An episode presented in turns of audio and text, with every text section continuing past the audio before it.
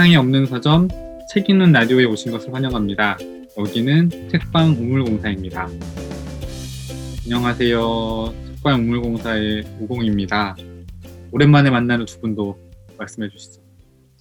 네, 안녕하세요. 저는 페나입니다. 정말 오랜만에 뵙는 것 같아요. 코로나 시기에. 네, 반갑습니다.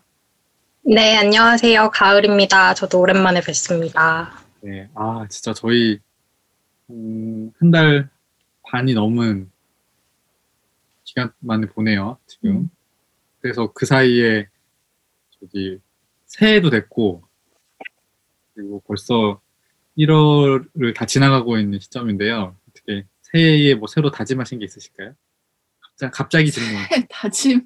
저는 뭐 크게 크게는 한 가지고 어 뭐 이렇게 좀 작아 작게 나눠서 보면 두 가지 정도인데 하나는 뭔가 조금 개인적인 일상에서 루틴 같은 것들을 조금 잘 관리하고 지켜나가고 싶어가지고 그런 것들을 뭔가 조금 계속 기록할 수 있는 음, 음, 뭔가 습관을 기르려고 지금 계속 뭔가를 하고 있고요. 네. 그리고 조금 작지만 다른 거 하나는 어, 어, 그 평생의 숙제인 영어 공부를 오, 진짜 하루에 10분이라도 맨날 맨날 하자. 그래서 지금 그걸 근데 그 결심을 할 1월 중반쯤에 해가지고 그래도 한 열흘 넘게 하고 있어요. 오. 훌륭합니다. 일단 3일은 넘겼다. 점이, 어 맞습니다. 3일마다 다시 다짐하면서 뭐, 그게. 뭐지 3일 작심 3일 넘길 수 있는 방법은 3일 지나면 다시 결심한다 뭐 이런 거라고 하겠습니다. 응원합니다. 맞습니다. 그러고 음. 있습니다. 어, 벌써 실행을 그렇게 하고 계시네. 훌륭하시네. 저는 사실 약간 네. 연말과 연초에 약간 불안 불안정하달까 그런 어수선한 시기가 연장이 지금까지 되고 있는 것 같은데 딱히 뭐 결심 뭐 다짐한 건 없는데 저는 이제 매년 지금 몇 년째 어, 올해는 나의 일 업무량을 어느 정도 갖고 갈 것인가를 주로 생각하고 있, 하게 되는데 근데 올해도 어, 일- 작년에는 약간 초 연초에 일을 좀 적당히 해야지 생각했는데 그게 마음처럼 잘 안 되고 뭐를 하고 싶은 게 자꾸 생각하고. 네 그랬어요. 근데 올해도 역시나 어 약간 하, 어 전부터 좀 하고 싶었던 일을 제 업무의 하나로 이제 하게 돼가지고 좀 그런 즐거운 마- 마음이 있는가 있는 반면에 또 업무량은 여전히 좀 상당히 많아서 좀 걱정이긴 합니다. 그래서 건강 유지랑 이 이제 활동을 어떻게 잘 할 것인가 좀 고민인데 아무튼 하고 싶은 일은 지금 하고 있어서 상당히 그거는 되게 좋아요. 아직 결심을 했다기보다는 뭔가 마음의 준비 중이신 것 네, 같은 느낌이군요. 네. 저는 올해 다짐한 게 별로 없고요. 제가 작년에 책을 많이 못 봤어요. 이게 저한테는 어 정말요? 네. 그래서 어, 한 어. 근, 한 10여 년 만에 되게 특별한 해 같은 거여가지고, 작년이. 그래서 올해는 좀 책을, 주제를 잘 정해서 읽자 정도가 계획입니다. 아무래도- 저희가 책방 우물공사 하고 있으니까는 음. 책에 대한 결심을 하나 정도는 해야 되지 않을까. 네, 이런 생각을 하고 어, 뭔가 찔리라고 지금 말씀하신 거죠? 있습니다. 저희 책방 대표님들은 알아서 다 책을 잘 읽고 계실 거라는 생각이 있고요. 뭐 듣고 계신 분들도 뭐 연말 끝나고 새해 되시면서 그 여러 가지 고민들 많이 하셨을 것 같아요. 저희도 되게 오랜만에 이제 녹음하게 된 이유가 이제 코로나 상황이 좋지 않아지면서 거리두기 단계가 높아지고 하면서 조금 녹음실에서 녹음하는 게 뭐 저희도 저희지만은 저희로 인해서 다른 사람이 좀 음. 피해를 받을 수 있으니까 그런 거 걱정하는 차원에서 맞아요. 녹음을 되게 오랜만에 하- 하고 있어서 좀 되게 낯설면서도 그 다시 또 서점에 오시는 분들을 만날 수 있다라는 그런 기쁨 이런 것도 좀 있는 그런 특별한 것 같고요. 네. 어 다들 잊고 있, 있으시겠지만 저희가 계속 이 알고도 알지 못한 노동이라는 주제로 계속 추- 책을 소개하고 있고 오늘이 그 세 번째 시간이잖아요. 음. 네. 기억하시죠? 네. 그렇습니다. 네. 뭐 그렇죠. 대표님들은 기억해 주셔야죠. 네. 그래서 오늘 그 세 번째 책이고요. 어, 저희가 오늘 소개할 책은 그 약간 제목이 낯선데 아마 저희랑 함께 하시다 보면은 좀 더 익숙해질 수 있는 제목 같아요. Coming Up Short라는 책이고 뭐 제니퍼 실바라는 사람이 쓴 책입니다. 그 이 책 소개를 조금 드리면 어 원래 앞에 저희가 첫 번째 책으로는 까대기라는 책을 읽었고 네. 그리고 두 번째는 이제 9번의 1이라는 책이었는데 이 두 개는 조금 구체적인 직군을 다루고 있죠. 하나는 네. 이제 택배 노동자 네. 그리고 두 번째는 이제 뭐 그렇게 한정 지을 수는 없지만 어쨌든 통신 비정규직 노동자 이야기라고 할수 있는데 오늘 소개할 이 Coming Up Short는 그런 좀 구체적인 직군을 다루고 있다기보다는 어쩌면 노동하는 사람들의 조금 사회 경제적인 조건들을 다루는 그런데 흥미가 있는 책이다라는 생각이 좀 들고 사실 이 노동을 얘기할 때 그게 뭐 택배가 됐던 뭐 통신 노동자가 됐든지 간에 그들이 살고 있는 사회의 조건을 생각하지 않을 수는 없잖아요. 그렇죠. 저희가 미국에서 노동하는 거랑 뭐 한국에서 노동하는 게 차이가 있는 것처럼 그래서 그런 것들을 같이 좀 생각해 볼 수 있어서 어, 노동을 얘기할 때 좀 필요하겠다 생각이 들고요. 어, 이 책은 간단히 말하면 그 미국의 20대, 30대 노동자들, 청년 노동 계급의 이야기라고 생각할 수 있을 것 같아요. 네. 근데 이제 거기서 그 일을 하는 사람들의 감정이라든지 이제 마음 같은 것들을 저희가 좀 볼 수 있는 그런 책이고요. 읽다 보면은 뭐 어쨌든 그 구체적인 청년들 대상으로 한 인터뷰를 통해서 만들어진 사회학 책이다 보니까는 그 청년들의 상황이라든지 그 인터뷰 내용 때문에 약간 좀 마음 뭉클해지는 면도 있는 그런 책이더라고요. 어, 아마 제목의 의미부터 좀 말씀을 드리는 게 좋지 않을까 싶은데 이 Coming Up Short라는 말 자체의 뭐 사전적인 의미는 뭐 특정 기준이나 기대를 충족하지 못한다 라는 의미라고 해요. 그러니까 예를 들면 이 책에서 설명되어진 거를 보면은 어, 으레 이제 저희가 한국에도 마찬가지인데 성인이 되면은 경제적으로 독립하거나 직업을 갖거나 혹은 자신의 집을 갖거나 뭐 차를 갖거나 혹은 결혼하는 등 이런 것들을 다 해야만 성인이 됐다라는 이제 일종의 기준이 있는 거잖아요. 우리 모두에게 그렇죠. 지금 압박이 가해지고 있는 이 음. 기준이 있는 건데 이제 이 기준이 이 기준에 충족되지 않은 청년들을 아마 이제 이 책에서는 Coming Short라는 단어로 칭해지고 있는 것 같은데요.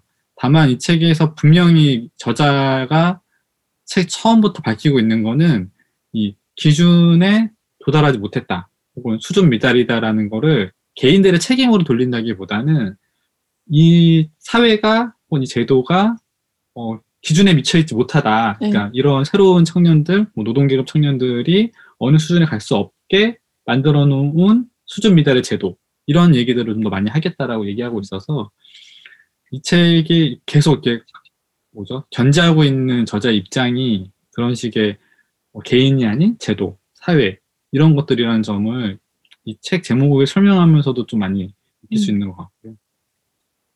어, 저자는 그 직접 이제 그 아까 말씀드렸던 것처럼 그 사회학자이니까 그 직접 청년들을 만나가지고서 인터뷰한 것들을 가지고 책을 묶어낸 되게 전형적인 사회학 서적이긴 해요. 음.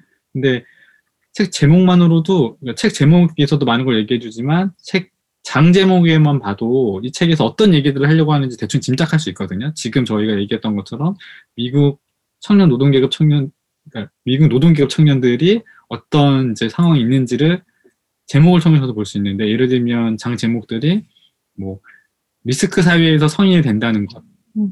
현재라는 감옥에 갇힌 사람들, 불안한 친밀함들 이런 식의 이제 장 제목이 구성되어 있는데 보면은 뭐 리스크, 현재 감옥, 불안함 이런 것들로 이제 청년들의 현재 모습들을 보여주려고 하고 있구나라는 게 이렇게 책 제목을 보게 되는 거, 제- 되는 거죠. 제가 주로 책 볼 때 들어가기 전에 음. 그 디표지의 추천글 보고 차례 먼저 본 다음에 아 이 책은 이런 상태의 책이구나라는 이제 마음의 준비를 하고서 이렇게 시작하는데 어, 그렇게 하셔도 이 책을 좀 보는데 도움이 되시지 않을까 싶어요. 어, 저자는 사실 저는 처음 알게 된 저자여가지고 제니퍼 실바라는 사회학자고 어 좀 뭐라 뭐라고 해야 될까요? 그러니까 젊은 사회학자 혹은 신진 연구자 같은 느낌의 이제 교수시고요. 지금 뭐 인디애나 대학교 교수고 주로 이제 이 책이 다루어지고 있는 것처럼 문화나 불평등, 뭐 성인기로의 이행 연구 이런 것들을 주로 이제 연구하고 있다고 하십니다. 음.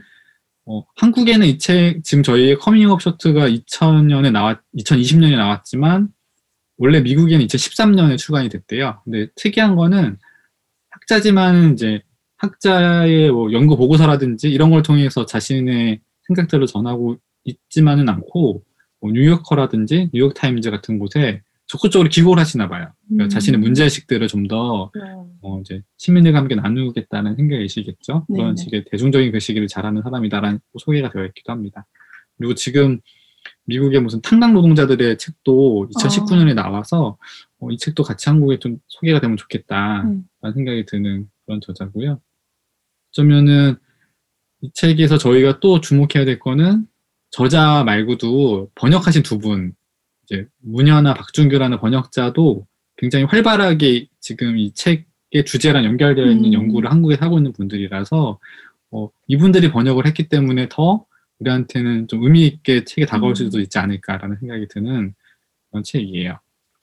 이 책은 약- 그 말씀하신 대로 사회학 책이긴 한데, 그러니까 이제 그런 보통 사회학 책 그러하듯이 이제 좀 뭐 이론적 토대랄지 이런 얘기를 주로 일정 부분 이렇게 들어가는데, 근데 또 이제 인터뷰 내용이 많이 들어가기 때문에 이제 우리가 그 뭐 이름들을 보면서 이 사람들이 사는 얘기를 보면 이게 또 그렇게 특별히 뭐 어렵거나 하진 않은 것 같아요. 음. 되게 재밌게 약간 되게 격, 격하게 공감하거나 아니 왜 이러지 하면서 읽게 되는 인물들이 되게 여러 명이 나와서 상당히 인터뷰 대상이 상당히 많죠. 그래서 그렇죠. 한 100명을 네. 인터뷰했다고 나오니까. 네. 어, 그래서 상당히 재미있게 볼 수 있다. 그래서 뭐 사회학 저서라고 해서 어렵기만 한 건 아니다. 그래서 이런 책의 장점을 좀 말씀드릴 수 있겠네요. 아까 말씀드린 것처럼 한 100명의 인터뷰가 있는 거죠. 그러니까 네.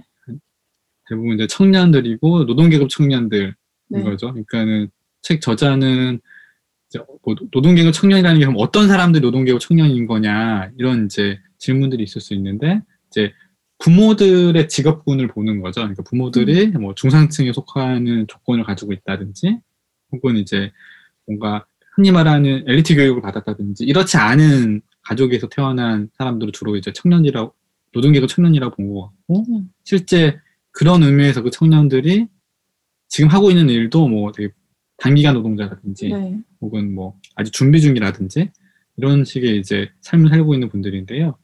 어, 워낙 많은 분들이 나오긴 했는데 그러면서 되게 좀 인상적인 이야기들을 가진 사람들이 있더라고요. 그래서 음. 혹시 읽으시면서 뭐 각별히 좀 마음이 와닿았거나 어, 내 마음을 좀 울린 음. 그런 분이 있을까요?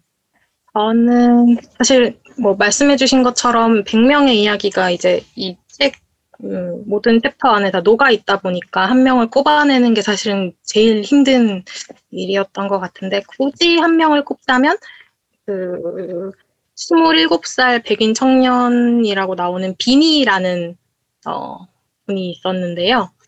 이분은 고등학교를 졸업하고 경비원 일을 바로 시작을 했다가 음. 본인 성향 자체가 의욕도 많고 경쟁심도 있어가지고 금방 관리자가 되었다고 해요. 네. 근데 이제 뭐 그렇게 해서 결국에는 회계 매니저 자리까지도 올라갔는데 회사 기대에 못 부응을 할까봐 초과 근무를 열심히 하다가 음, 어 이제 몸이 아파져가지고 병가를 이제 쓰고 복직을 하게 되는 상황에 놓여 있는 본인의 이제 상황을 얘기하는 어, 내용이 나오는데요. 이게 사실은 스스로 몰아붙이면서 일을 이렇게까지 하다가 두 달이나 병가를 썼다는 이유로 낮은 직급으로 다시 복직을 하게 되는데 음, 이제 다시 시작하는 거에 대한 강박감이 든다는 이야기를 이제 토로를 하거든요. 근데 이제 이 내용을 보면서 조금 어 이게 당연히 우리나라도 모든 청년들이 그런 건 아니지만 어쨌든 일을 하면서 약간 번아웃 음. 에 빠진다라는 이제 표현들을 조금 요즘에 쉽게 하는데 이제 그런 것들이 만연해져 있는 저희 사회의 모습이 조금 생각나가지고 이 인물이 조금 계속 음, 생각이 났었고요. 음, 그리고 사실은 이제 저자도 이제 문제는 사실은 이렇게 업무 중에 과로를 하게 만들고 복직하는 노동자를 위태롭게 이제 다시 뭔가 낮은 직급에서 올라오게 만드는 이런 뭐 불안정한 노동 시장이 잘못된 건데 비니는 어, 내가 더 노력을 해서 더 나은 성과를 내야 해라고 스스로를 다그치는 음. 방식으로 뭔가 이렇게 일을 해결해 나가려고 하는 모습 자체에 대해서 문제가 있다라고 이제 얘기를 해주더라고요. 그런 부분들이 이 책이 뭐 이렇게 처술하는 내용이 결국에는 마지막에 그래서 어떻게 어떻게 어떤 방향으로 가야 해라고 제시를 해주진 않지만 이제 뭔가 비슷한 처지에 놓여 있는 청년들의 모습들을 보면서 아 어, 저런 상황을 이러한 측면에서도 바라볼 수 있구나라고 다시 생각해 볼 수 있는 점들이 좀 음. 좋았던 것 같고 저는 그 중에 한 명이 빈이었던 것 같습니다. 저는 좀 처음부터 이, 이 인물이 확 되게 이렇게 인, 뭐지 기억에 남았는데 그 사람 저는 이제 이름이 제일런이라는 사람이에요. 근데 이제 이 음. 책에서 나오는 사람들이 그 인물들이 대부분 좀 상황 자기 상황을 언어화하는데 되게 자, 언어화를 되게 잘한다는 인상을 받았거든요. 음. 그러니까 뭐 약간 이게 그 부모 세대와 약간 차이가 아닐까? 부모 세대들은 이렇게 말을 이런 식으로 하지 않았을 것 같은데 이 세대들은 상당히 그 자기 상황을 말로 잘 풀어낸다는 생각을 했어요. 그런데 이제 제일러는 어떤 사람이냐면 그 고등학교 졸업하고 이제 뭘 할, 뭘 해야 할지 모르는 상황에서 친구가 추천을 해서 이제 이라크 파병에 가, 이제 다녀오는데 이제 여기서 나오는 사람들 중에서도 이제 군대를 갔다가 오면 돈도 좀 벌고 음. 음. 그런 기 때문에 좀 하는 사람들이 몇 명이 나오죠. 근데 이라크 파병에서 돈도 좀 벌고 그래서 그랬는데 그 후에 이제 그런 거는 좀 또 점수가 더 높, 저- 가점을 받을 수 있으니까 소방관을 이제 지원을 하는 거예요. 이 사람 소방관 시험을 이제 보는데 대마초 피웠던 게 검출이 돼가지고 소방관 하려던 계획이 이제 아. 좌절이 되는 거죠. 야. 그래서 근데 저는 그뭐 처음에 보고서 드라마틱한. 예, 그래서 처음에 보고 너무 답답한 거예요. 아니 이 정도는 파악을 하고 있어야 되는 거 아닌가. 지원을 하는 조건이 예.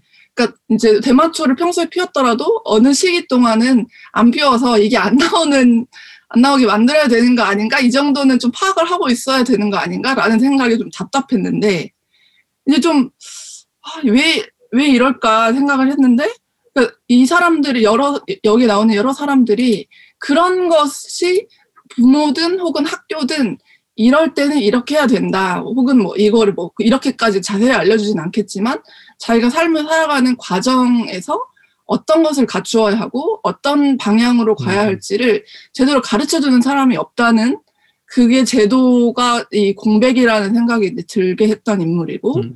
네, 그랬어요. 그리고 근데 또 제일런 또그앞이 부분을 얘기하기 전에 뭐라고 하냐면 길 길거리에 나앉은 사람들에 대해서 다 자기들이 잘못해서 길거리에 나앉았다라는 말을 하는 사람이거든요. 이게 또 그러니까 음. 이제 본인 상황과 저 사람들을 분명히 선을 긋지만 그죠? 본인 삶은 또 어떻게 꾸려나가야 될지는 약간 좀 잘 파악을 못하고 있다는 생각?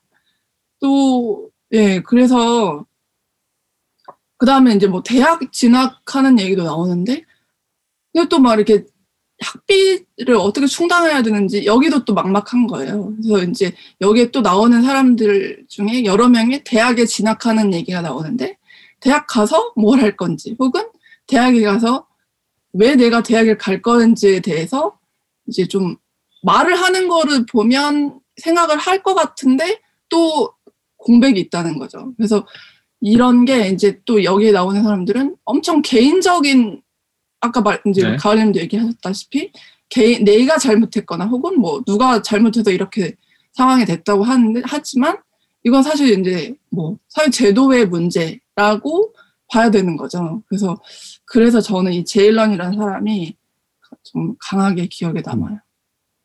그거는 뭔가 뭐 두, 지금 소개해 주신 그 두 사람이 공통적으로 가지고 있는 거는 어쨌든 그 일하는 직장에서 뭔가 좀 더 확실하게 지원이 있거나 받침이 있, 있거나 아니면은 개인이 살아가는 마을이나 공동체에서 뭔가 좀 얘기를 해주는 사람이 있던지. 그러니까 근데 서로 서로 얘기하면서 얻게 되는 정보들이 있는 거잖아요. 네네. 근데 이제 그런 것들이 갖춰지지 않은 상태에서는 온전히 개인이 그걸 다 선택하고 가만 음. 좀 감당해야 되는 네. 이제 그런 조건들이 있는 거죠. 그러니까는 뭐 옆에서 아 이거는 이 사람한테 물어봐. 뭐 이 사람이 잘 네. 알아. 뭐 이런 식의 얘기해 준 사람 한 명만 있어도 사실은 조금 쉽게 벗어날 수 있는 그렇죠. 그런 것들이 있는 건데 여기서 인터뷰하고 있는 사람들은 여러 가지 조건들 때문에 본인들이 이제 혼자 생각해야 되거나 혼자 결정해야 되는 것들이 있어서 아마 그런 좀 약간 한 발 떨어져서 보기에는 약간 답답한 상황들이 계속 이제 이어지는 것이 아닌가 싶고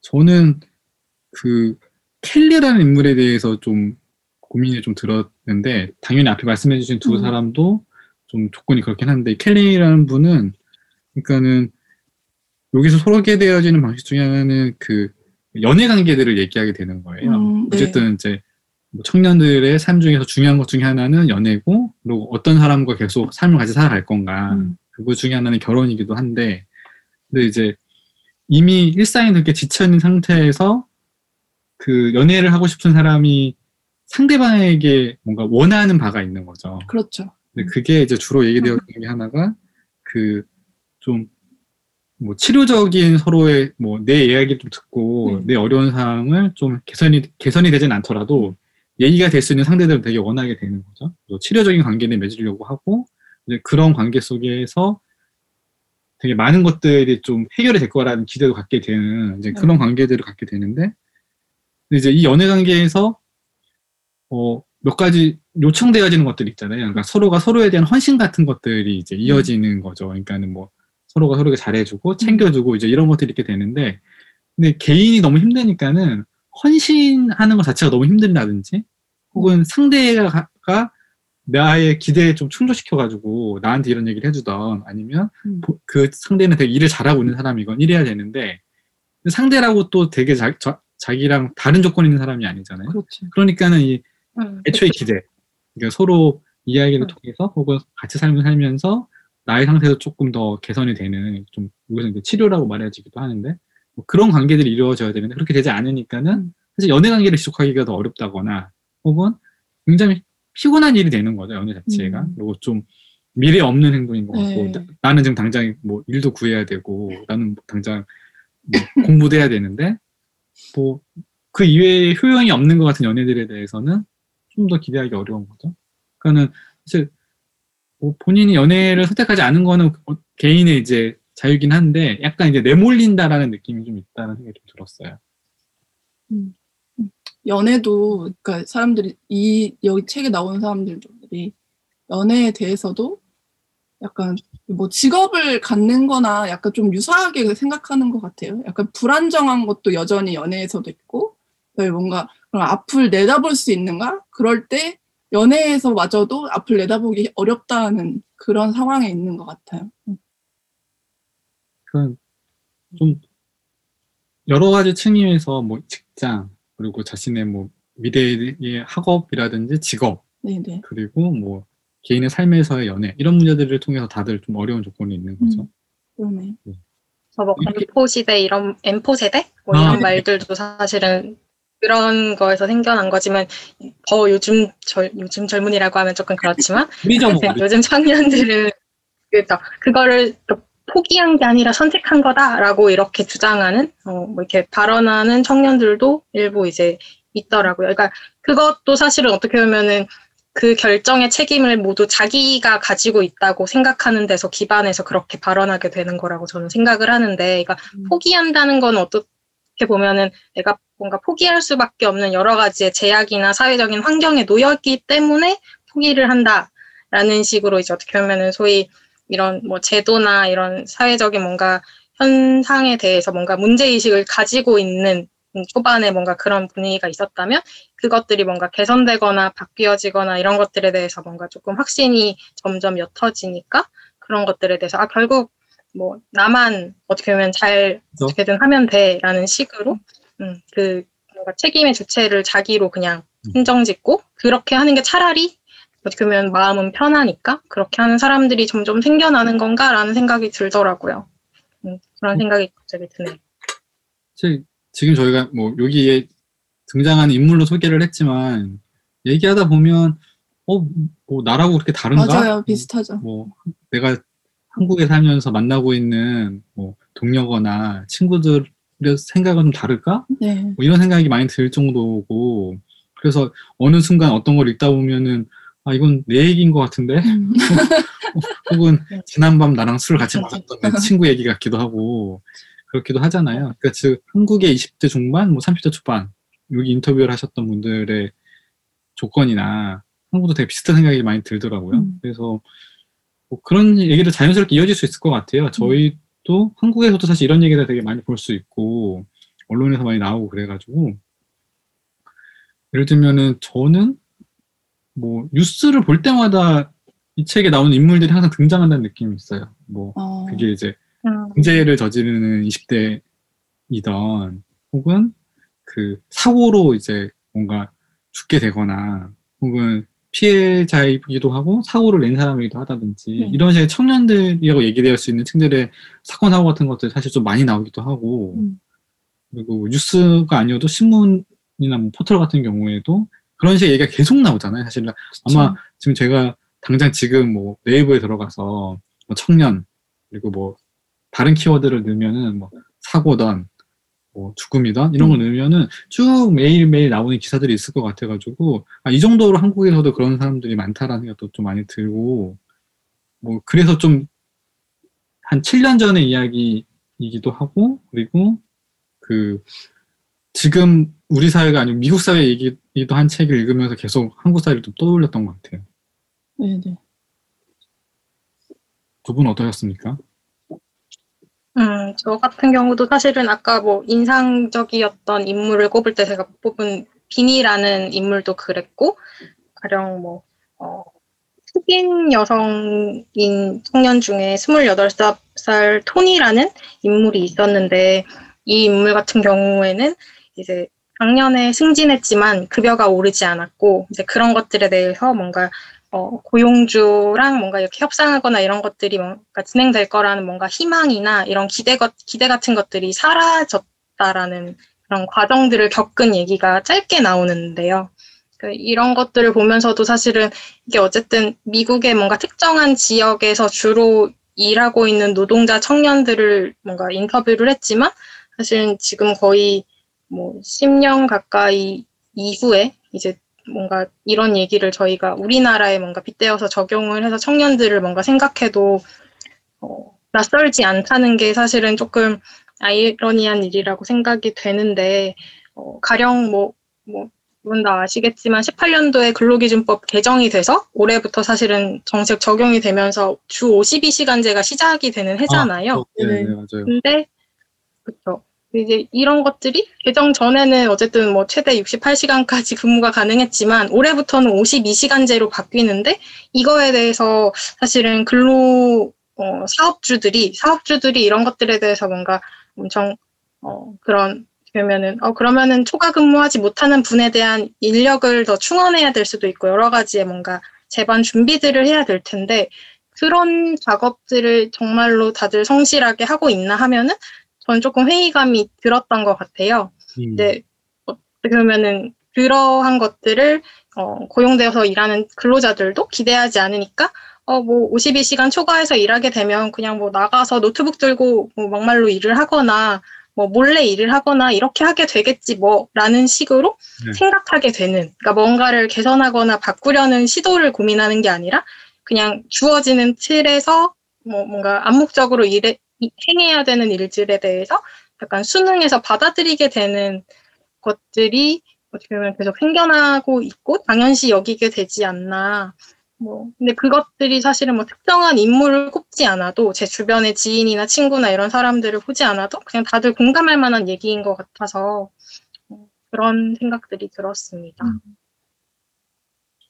여기 저는 약간 옆, 옆길로 좀 새는 얘기인데, 그러니까 그 흑인이라고 하셔가지고, 근데 이 책에 나오는 또 이렇게 인종 문제도 이렇게 있잖아요. 근데 그러니까 그 인종이라는 거는 어떤 조, 조건에 일이 추가되는 건데, 근데 이제 여기 또 등장하는 사람들이 대부분 이제 개인의 문제로 이거를 가져가서 풀어내는 특성을 뭐 이렇게 전, 전반적으로 보여주는데, 백인이 예를 들어서 자기 되게 인종차별적 발언을 하면서도 아 이거 농담이잖아 그냥 우리 쿨하니까 뭐 그렇게 음. 한다거나 그런 사례가 소, 네, 그런 하고요. 소개, 네. 그러고 또 배- 흑인들 당사자들도 이런 것을 쿨하게 넘겨야 내가 다, 다 이렇게 이 사회에 잘 적응하고 있다는 것처럼 이게 장애에 대한 비하 발언이랄지 이런 것도 되게 그렇게 나오는데 이제 좀 생각해 보면 이제 미국에서는 인종이 특히나 더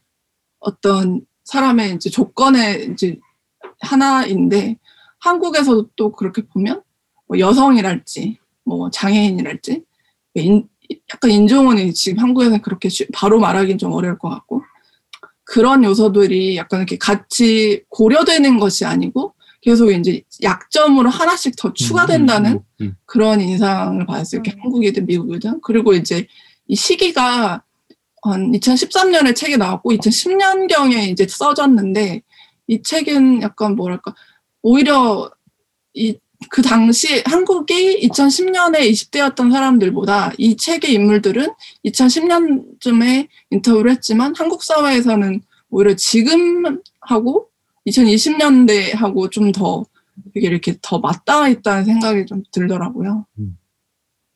그럼 책에 있는 이 20, 30대라고 얘기되어지는 사람들이 지금 미국 사회에서는 어떻게 이제 생각하고서 삶을 살고 있을지도 읽다 보면 궁금해지기도 네. 하고 마치 우리가 10년 전에 한국 청년들이 지금 지나고 나서 뭐 중년 초반이 됐을 것 같은 그 청년들이 어떻게 사는지를 궁금해하는 것처럼 네.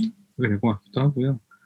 그리고 지금 뭐 한국에서는 아마 미국에서는 인종이라는 게 되게 중요한 음. 어, 뭔가 사회 불평등의 하나의 기준이라면 한국에서는 뭐 여러 가지가 있을 수 있겠지만 젠더라든지 네. 혹은 장애인 장애가 이제 되게 중요한 사실 음. 기준이기도 하잖아요. 막 다 그냥 남성 위주로 짜여져 있고 그리고 뭐 비장애인 비장애인. 중심으로 이제 짜여져 그렇죠. 있는 것이죠. 그거는 그런 것들에 대해서 많은 사람들이 이제 여러 가지 목소리를 냈던 흐름 중에 한국에서는 아마 페미니즘 reboot 같은 경우가 맞아. 그런 거겠죠. 그러니까 여성들이 뭐 계속 자신의 성폭력 에 대해서 얘기하고 음. 내가 피해자이기도 하지만 이런 구조가 있다라는 것들을 끊임없이 말했던 것도 한국 사회에서는 그 세대들이 목소리를 냈었던 하나의 뭐 텀이지 않았을까? 네. 그리고 지금 그것도 지금 계속 이어지고 있는 것 같아가지고 그런 것들이 좀 있는 것 같고요. 그러니까 이런 것처럼 저자가 음, 저희도 이미 한 굉장히 암울한 이야기의 그 연쇄의 이야기를 좀 하고 있지만 그 애초에 이 책을 쓰게 됐던 이유는 사실 그 이런 상황이 어떻게 불러오게 됐을까? 음. 예를 들면 그 왜 개인이 또 다른 개인을 비난하는 방식으로 자신의 삶이 좋다라는 걸 증명하려고 할까? 나는 열심히 살고 있는데 어 뭐 저 다른 인종은 그렇지 않아. 음. 라든지 어, 우리 가족은 그렇지 않았지만 나는 열심히 살고 있어. 이런 식의 얘기들이 계속 인터뷰에 나온단 말이죠. 부모랑 엄청 선을 그어였다. 그렇죠.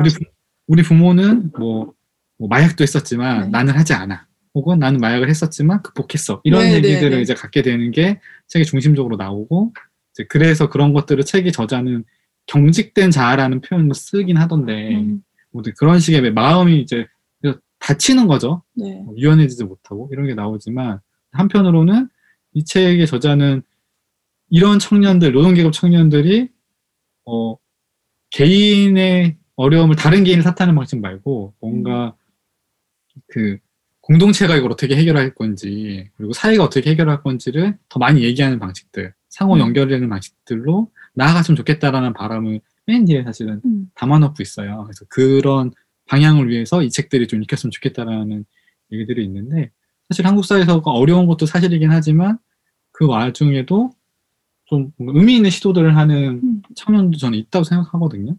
그리고 이제 그런 활동들이 우리에게도 영향을 주고 있다는 생각이 드는데 어, 뭐 예를 들면은 저는 그런 흐름들이 그 뭔가 그 새로운 일에 대해서 얘기하는 그룹들이 있다는 생각이 들었어요. 어. 그러니까 이제 뭐, 그러니까 뭐 조금 뭐 마냥 좋은 의미로 받아들일 수는 없지만 엔잡러 같은 이야기들이라든지 되게 사실 파편화되어 있는 노동 음. 형태이긴 하죠. 그러니까는 뭐 아- 오전에는 A 업무를 했다가 뭐 오후에는 C 업무를 하고 나머지 시간에는 또 D 업무를 하는 방식으로 이제 일을 계속 하지만은 그래도 자신의 일 안에 자신이라는 삶 안에서 일을 이렇게 음. 조직해내려고 하는 방식들이 이미 노동이 다 파편화되어 있고 비정규직인 사회에서 본인 스스로가 좀 일에 대해서 중심을 잡으려고 하는 게 있고 이제 그런 단면들이 좀 있다는 생각이 들거든요. 그러니까 이런 것들도 그냥 계속 이런 식으로 삶을 살아야 한다고 말하는 거는 좀 고민이 필요하지만 개인이 개인 안에서 뭔가 안정적으로 일을 이렇게 흐름을 만들려고 하는 좀 준비 같은 것들이 있어서 어, 이런 것들은 그래도 우리가 좀 잘 볼 필요가 있겠다는 생각이 좀 들어서 이런 것 이런 움직임도 한국에 있다 이런 생각이 좀 들었고요. 그 책에서 보여진 것들이 사실은 지금 뭐 일련의 미국이든 우리나라든 보여지는 청년들의 뭔가 모습이 어, 일반 노동 시장에 대해서는 조금 유연하게 본인을 맞춰서 적응하려고 하는 모습들을 보이는데 뭔가 다른 뭐 제도나 여러 가지 것들에 있어서는 어 이런 것들에 대해서는 지켜내야 되고 지켜내지 못하면 성인이 아니야. 어 저런 지켜내지 못해서 이탈된 사람들이랑 나는 달라라고 성급기를 하는 약간 이- 이중적인 모습을 어떻게 보면 보인다고 볼 수 있을 텐데, 어, 사실은, 그러니까 우리나라에서도 어쨌든 노, 노동시장 관련해서도 목소리를 내는 시도들이 저는 계속해서, 음, 나타나고 있다고 계속 느끼는 것 같아요. 가령 뭐 일례로, 어, 특정 정당을 언급해도 되는지 모르겠지만, 뭐 정의당 같은 정당이나 이런 곳에서 청년, 음, 의원들이 이제 뭔가 활발하게 어, 목소리를 내면서 자기 주장을 펼치는 모습들이 저는 사실 엄청 어, 제가 대학생 때만 해도 상상할 수 없었던 모습들이 저랑 불과 한두 살밖에 차이 나지 않 는 의원들이 저렇게 발언하는 것들이 사실 조금 대단하다고 어, 뭔가 그래도 조금 느리지만 희망적이게 뭔가 바뀌어 나가고 있다고 그냥 한- 마음 한켠으로는 느끼게 되는 부분이었던 것 같고요. 음, 그리고 가장 구체적인 사실은 최근의 사례로는 그 중대재해 네네. 기업 처벌법 네. 최근에 그 뭐 국회에서 법사위 통과를 했는데도 반쪽짜리라고 이제 뭐 재기업 보호법이다 이렇게 좀 조롱을 받기도 했는데 이제 그런 것들에 대해서 무턱대고 사실은 어 중대재해 기업을 처벌을 한대라고 그냥 어 그냥 잘 됐네라고 하는 게 아니라 거기서 한 걸음 더 들어가서 봐서 아 5인 미만 사업장에 대해서 제외를 한 제외를 하는데 이렇게 되면은 사실은 그런 것들에 대해서 혜택을 보는 기업들이 생기고 그렇게 피해 보는 노동자들에 대해서는 보호해주지 못하는 건데 그게 정말 맞는 거냐, 이, 보, 이 법의 취지가 맞는 거냐, 이렇게 어, 제기할 수 있는 어, 어떻게 보면 그런 음, 공간이 어쨌든 우리 사회에 아직 있구나, 아니면 그걸 만들어내려고 하는 청년들이나 사람들이 있고 그걸 지지를 해주는구나, 뭐 이런 생각들이 들어서 조금 안타까운 상황이긴 했지만 일면으로는 조금 음, 긍정적으로 보게 되는 부분들도 있었던 것 같아요. 이게 큰 사건을 하나 이렇게 뭔가 생각하면 이런 거지만, 그러니까 크고 작게 뭔가 저희 주변에서도 그런 것들이 계속 벌어지고 있다고 믿게 되지 않나, 뭐 이런 생각 보게 됩니다. 네, 말씀하신 뭐 예를 들어서 그 젊은 정치인들 얘기를 하면 특히 여성들한테 그 의미하는 바가 상당히 크다고 생각하거든요.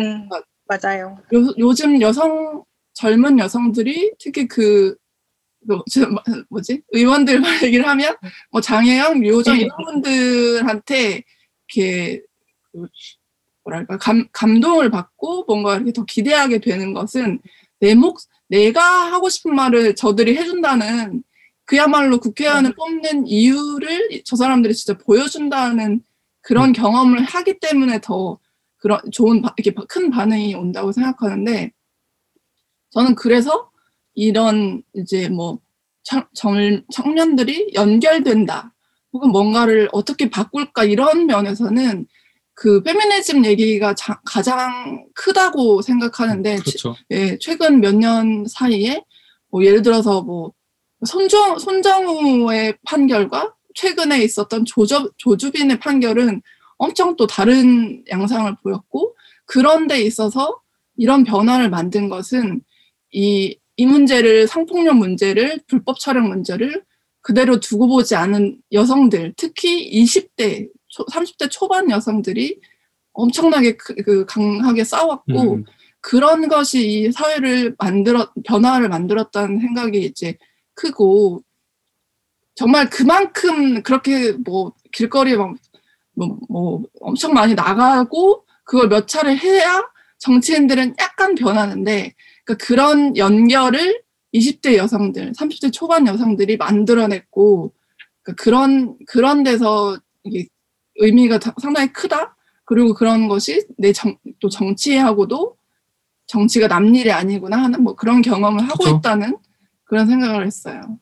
지금 언급하신 정치인들 음. 중에 20, 30대 정치인들이 국회에 들어갔을 때, 이번 국회에 특히나 들어갔을 때, SNS상에서 제가 인상적으로 봤던 거는, 어, 나의 계급, 나의 세대를 대변해 줄 수 있는 국회의원이 생겼어. 네. 라고 말하는 멘트였거든요. 그러니까 사실 국회가 다양해야 되는 이유는 국회가 어쨌든 대변 대의 기관인데, 음. 그, 그들이 대의해야 하는 집단, 세대, 네. 그리고 계급들이 되게 다양하기 때문에 국회가 다양해야 되는데 지금 그렇지 않은 거잖아요. 네. 그러니까는 뭐 단적인 예로 다 정장 입은 50대 이상의 남성들이 그쵸. 많은 국회에 그렇지 않은 세대와 그렇지 않은 젠더가 들어가서 그렇지 않은 이야기를 하고 있다는 것 자체만으로도 뭐 크게 보면은 그러다가 또 잘 안 될 수도 있는 거죠. 그렇죠. 그렇지만 작게 아까 말씀하셨던 것처럼 작게 보면은 그런 식으로 조금씩 조금씩 어려운 한 걸음 뭐 우리가 뒤로 갈 수도 있는 한 걸음일 수도 음. 있지만 앞으로 가는 어려운 한 걸음을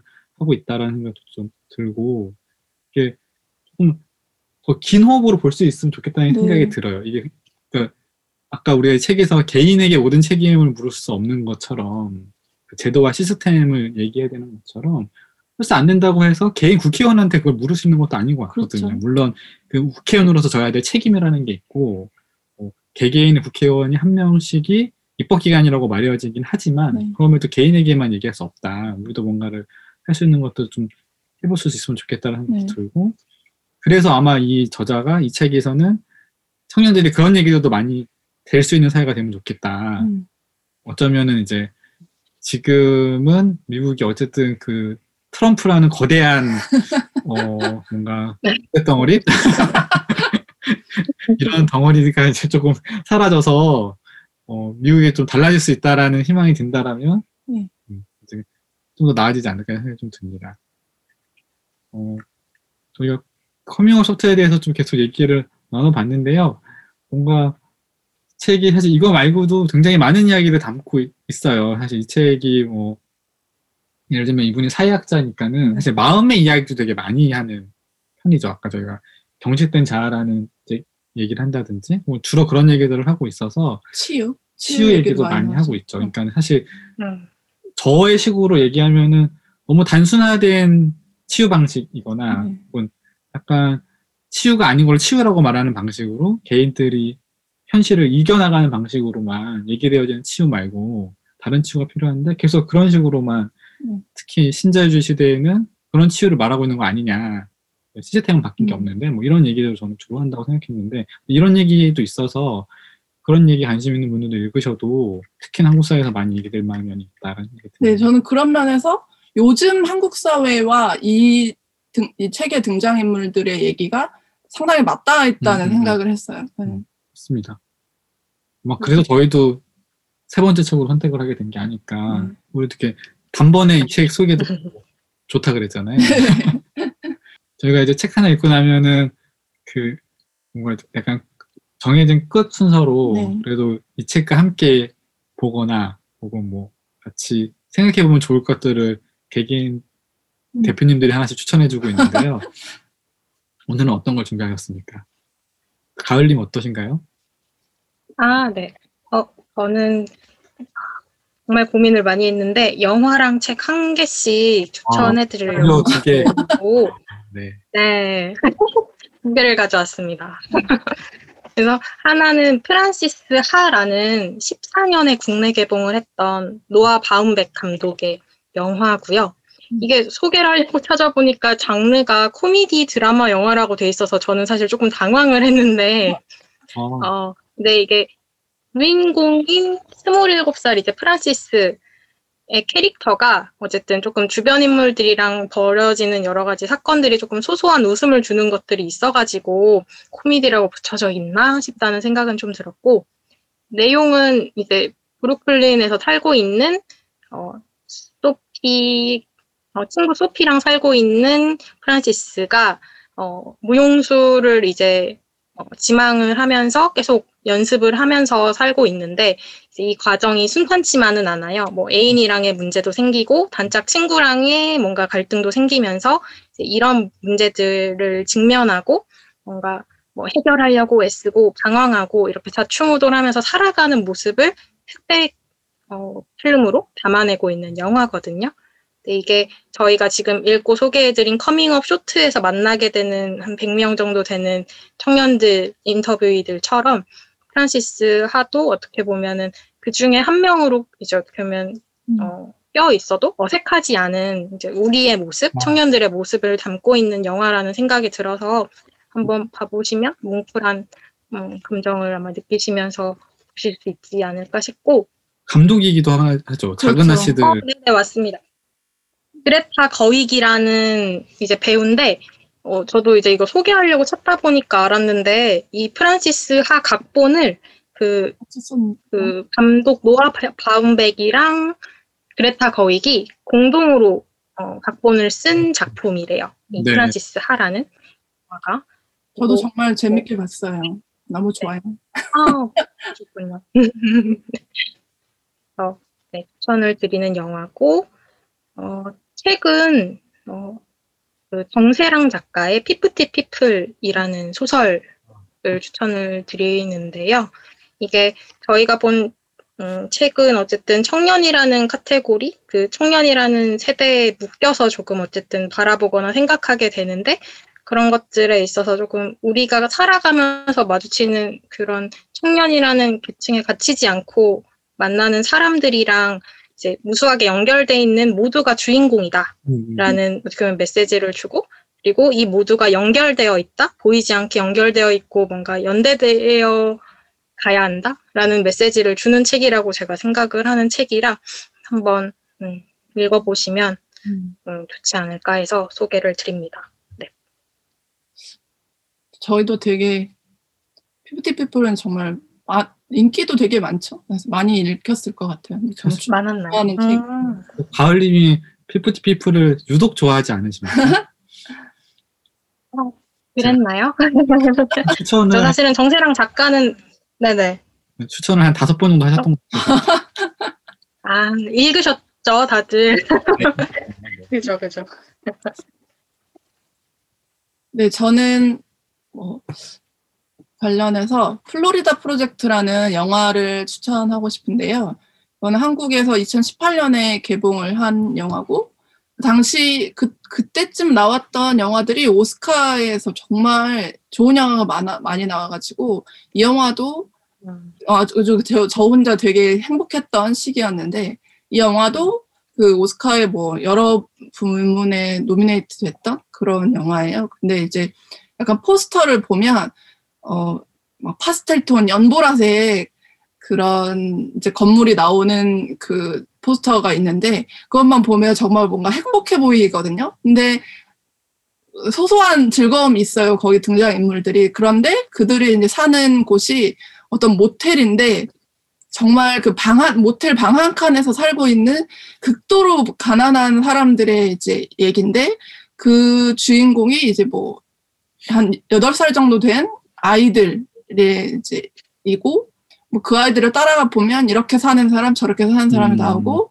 어떤 그 거기 관리인은 그래도 좀씩 사람들을 도와주고 있기도 하고 그런데 상황은 엄청 암울하거든요. 그래서 이제 보고 나면 재미있고 뭐 킥킥대기도 하고 하지만 아 그들 상황은 정말 이제 암울한데 왜 이게 떠올랐냐면 Coming Up Short에서 약간 더 한 걸음 약간 발을 잘못 디디면 잘못 디뎠단 말이 좀 그렇지만 저 더 안 좋은 상황으로 가면 이제 플로리다 프로젝트의 등장인물들이 되겠다 싶었어요. 근데 이제 그래서 좀 안타 좀좀 암울한 버전을 소개하게 되긴 하는데 아무튼 그런 영화가 있다. 근데 정말 보면 좋은 영화거든요. 그래서 정말 추천드립니다.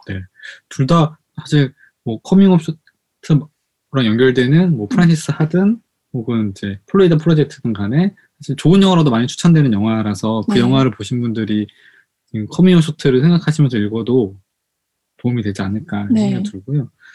저는 저도 책을 준비했는데 그 책을 읽다 보면 자꾸 한국 상황이 궁금해지는 거예요. 그러니까는 한국의 뭐 청년들, 뭐 동시대에 살고 있는 사람들은 어, 어떤 생각이 있을까?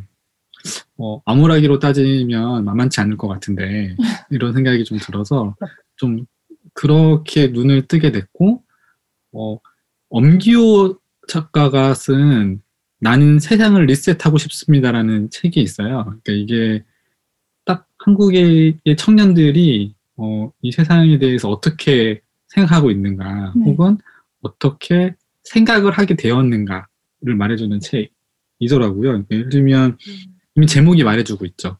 그러니까는 그 내가 지금 서 있는 현실은 어, 너무 힘드니까는 이 세상을 제로로 만들어 가지고 다시 시작을 하고 싶다는 거예요. 그러니까 이게 조금 음. 다 망해라의 정서가 있긴 한데 그러니까 세상 망해라 이런 정서도 있죠. 그러니까 뭐 한때 한국 사회에 유행했던 뭐 이번 생은 망했어 같은 음. 이생망 이런 의미도 있지만 어, 그와는 또 다르게 뭐 세상을 제로를 만든 상태에서 나는 무언가를 해보고 싶다라는 생각도 있으신 것 같은 거죠. 음. 이제 이런 정서들이 있는데 이 책에 굉장히 몇 년에 아, 몇 년에 출간된 책인가요?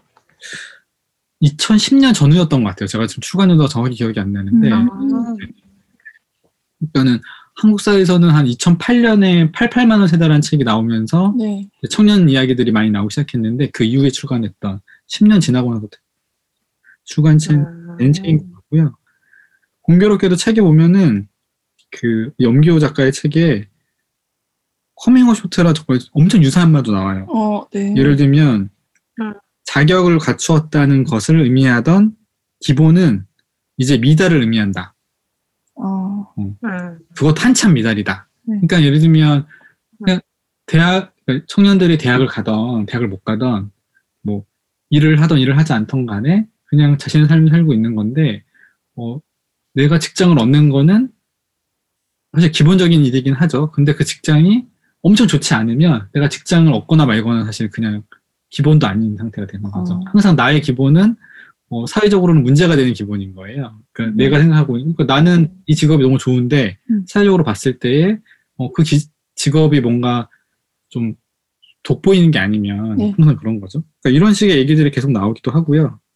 그리고 결국은 책에서는 커뮤니티 소프트에서도 보다 보면은 계속 좌절하는 이야기들도 많이 나오는데 그러니까 한국 사회 청년들도 본인이 어떤 상태인지 자꾸 잃어가고 있거나 네. 그러니까 내가 힘들다라는 것조차도 이제 막 눌러야 되는 거죠. 그러니까 노력은 부족하니까는 노력을 해야 되는 상태가 되는 거죠. 그러니까 이런 상태들을 얘기 계속. 담아서 그렇죠. 근데 그럼에도 책이 어려운 얘기만 담고 있진 않고 그리고 힘든 얘기만 하고 있지 않고 저로서는 이 저자가 어떤 식의 의미 부여를 하는 것들이 좀 위로가 되기도 했어요. 그러니까 음. 예를 들면 방금 이제 노력과 노력의 차이가 있잖아요. 그러니까 노력은 누구나 하는 거고 어, 우리가 이 사회에 살려면 노력을 해야 되는 상태인 어, 건데 네. 근데 노력이란 그런 게 아니라는 거예요. 이 작가가 보기에는 이렇게 얘기를 하더라고요. 그러니까 노력이란 자기의 한계 내에서 최선을 다하는 것인 거죠. 네. 그래서 힘의 한계를 인정하는 것. 어, 그래서 힘의 한계를 알아서 자신이 할 수 있는 것과 할 수 없는 것을 끊임없이 판단하며 자기를 보전하는 지혜. 이런 식으로 노력을 얘기를 하거든요. 그러니까는 우리가 노력을 할 게 아니고 나의 상태를 파악하면서 내가 할 수 있는 것과 없는 것을 구분하면서 어, 계속 무언가를 하는 것. 이게 노력, 노력이어야 되는데 한국 사회는 그렇지 않다는 거죠. 음. 그럼에도 어, 내가 지금 하고 있는 것도 중요한 노력이라는 생각이 좀 들어서 같이 읽어봤으면 좋겠다라는 생각이 좀 음. 들었습니다. 좀 어쩌다 보니까는 뭐 사회학자의 책도 추천하고 영화 두 편 두 편 추천하고 그랬는데 커뮤어 쇼프트가 이렇게 많은 생- 생각들을 좀 하게 만드는 책인 것 같아서 아마 추천을 많이 하게 된 것 같습니다. 네, 저희가 이렇게 그 노동에 관련된 세 권의 책을 연달아서 읽었는데요. 아마 세 권의 책으로 좀 부족할 수 있다 생각해요. 그리고 사실 이런 저희가 읽으려고 했었던 좀 후보군들이 많았잖아요. 네, 책들이. 네. 그래서 저희랑 함께 이 책을 읽으신 분들이 저희 서점에 오신 분들이 이 책을 읽고 다른 책들도 또 많이 읽으셨으면 좋겠다는 생각이 좀 들고요.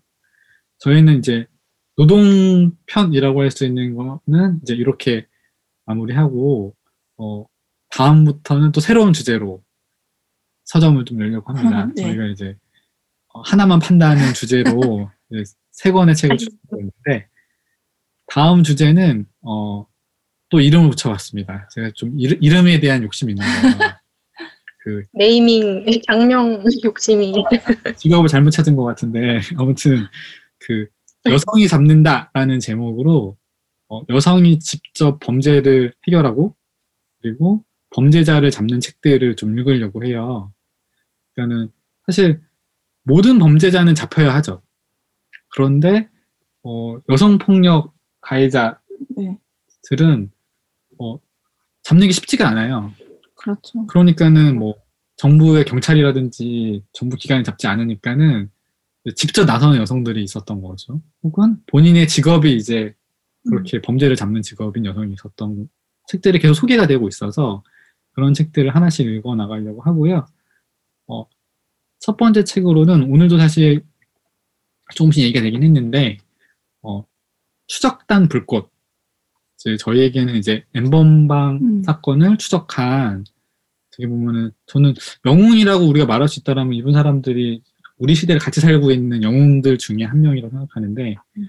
어, 추적단 불꽃에 우리가 우리를 우리라고 부를 때 이 세계의 우리가 나오기 시작하는 이 책을 좀 같이 읽고 어떻게 이제 이 엠번방이라는 어떻게 보면 작년에 한국 사회에서 반드시 다뤄져야 되는 네. 이야기들을 저희가 같이 한번 해보려고 합니다. 네. 재미있겠죠? 아, 네, 기대가 됩니다. 네. 너무 쉽진 않겠지만. 그렇죠. 네. 네. 이 범죄자를 잡아가는 과정들은 정말 통쾌함이 있을 것 같긴 하지만 인번방 사건 자체가 음, 재미라고만 얘기하기에는 조금 어려운 사건이기 때문에 어, 같이 그래도 읽으시면서 고민했으면 좋겠습니다. 네. 저희는 다음 주에 찾아오는 걸로 하고요. 음. 이 방송은 네이버 오디오 클립과 팟캐스트, 파티, 스포티파이 앵커 앱에서 들으실 수 있고요. 어, 방송에 대한 의견과 응원, 그리고 다양한 메시지는 네이버 오디오 클립에 남기실 수 있습니다. 어, 여러분의 댓글과 좋아요도 저희 책방 운영에 큰 힘이 되고요. 마지막으로 오늘 저희가 녹음을 맨날 하던 스튜디오에서 하지 않고 네. 사실은 다른 화상 프로그램 통해서 하고 있다는 말씀을 좀 드려야 될 것 같고 네. 초반에 이제 이 얘기를 드리지 않은 이유는 그래도 그냥 편하게 팟캐스트를 들으시는 것처럼 뭔가 뭔가 달라졌어 이런 느낌보다는 항상 듣던 것처럼 오랜만에 들었으면 좋겠다는 생각으로 초반에 말씀드리진 않았고 아마 지금 또 음질이 예전보다 조금 안 좋거나 그리고 저희의 진행이 조금 뭔가 이렇게 낯설어요.